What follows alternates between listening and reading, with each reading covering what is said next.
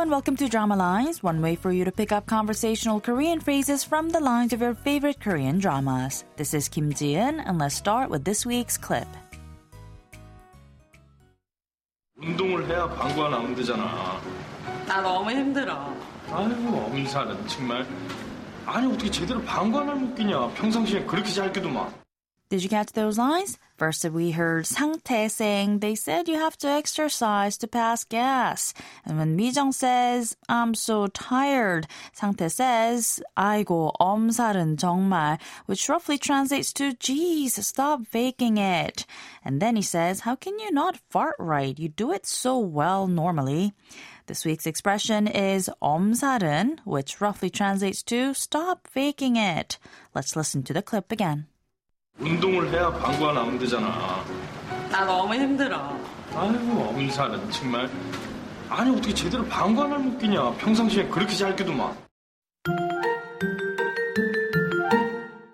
In the drama Five Enough, Sangtae's first wife Jin Young had passed away due to stomach cancer. When Mi Jung needed medical attention, Sangtae's in-laws, who had initially been rather difficult with Mi Jung, warms up to her, and their relationship improves significantly. For now, let's listen to the clip one more time. 운동을 해야 방구가 나면 나 너무 힘들어. 아이고 엄살은 정말. 아니 어떻게 제대로 방구 하나 못 끼냐. 평상시에 그렇게 잘 끼더만. 엄살은 can be roughly translated to stop faking it. The word 엄살 means exaggeration. It's usually used to describe exaggeration or pretension of pain or hardship. In other words, it describes the act of someone who pretends to be sick or in pain when there is little to no pain in reality. 엄살은 is a way to point out someone's pretension as if to say, you're just pretending, stop exaggerating, or stop faking it. If you were to say, for instance, oh, don't worry about it, I was just exaggerating, you'd have to use the statement forms. Using the verb 이다, meaning to be, you could say 엄살이다, to mean it's an exaggeration. That, of course, is the base form.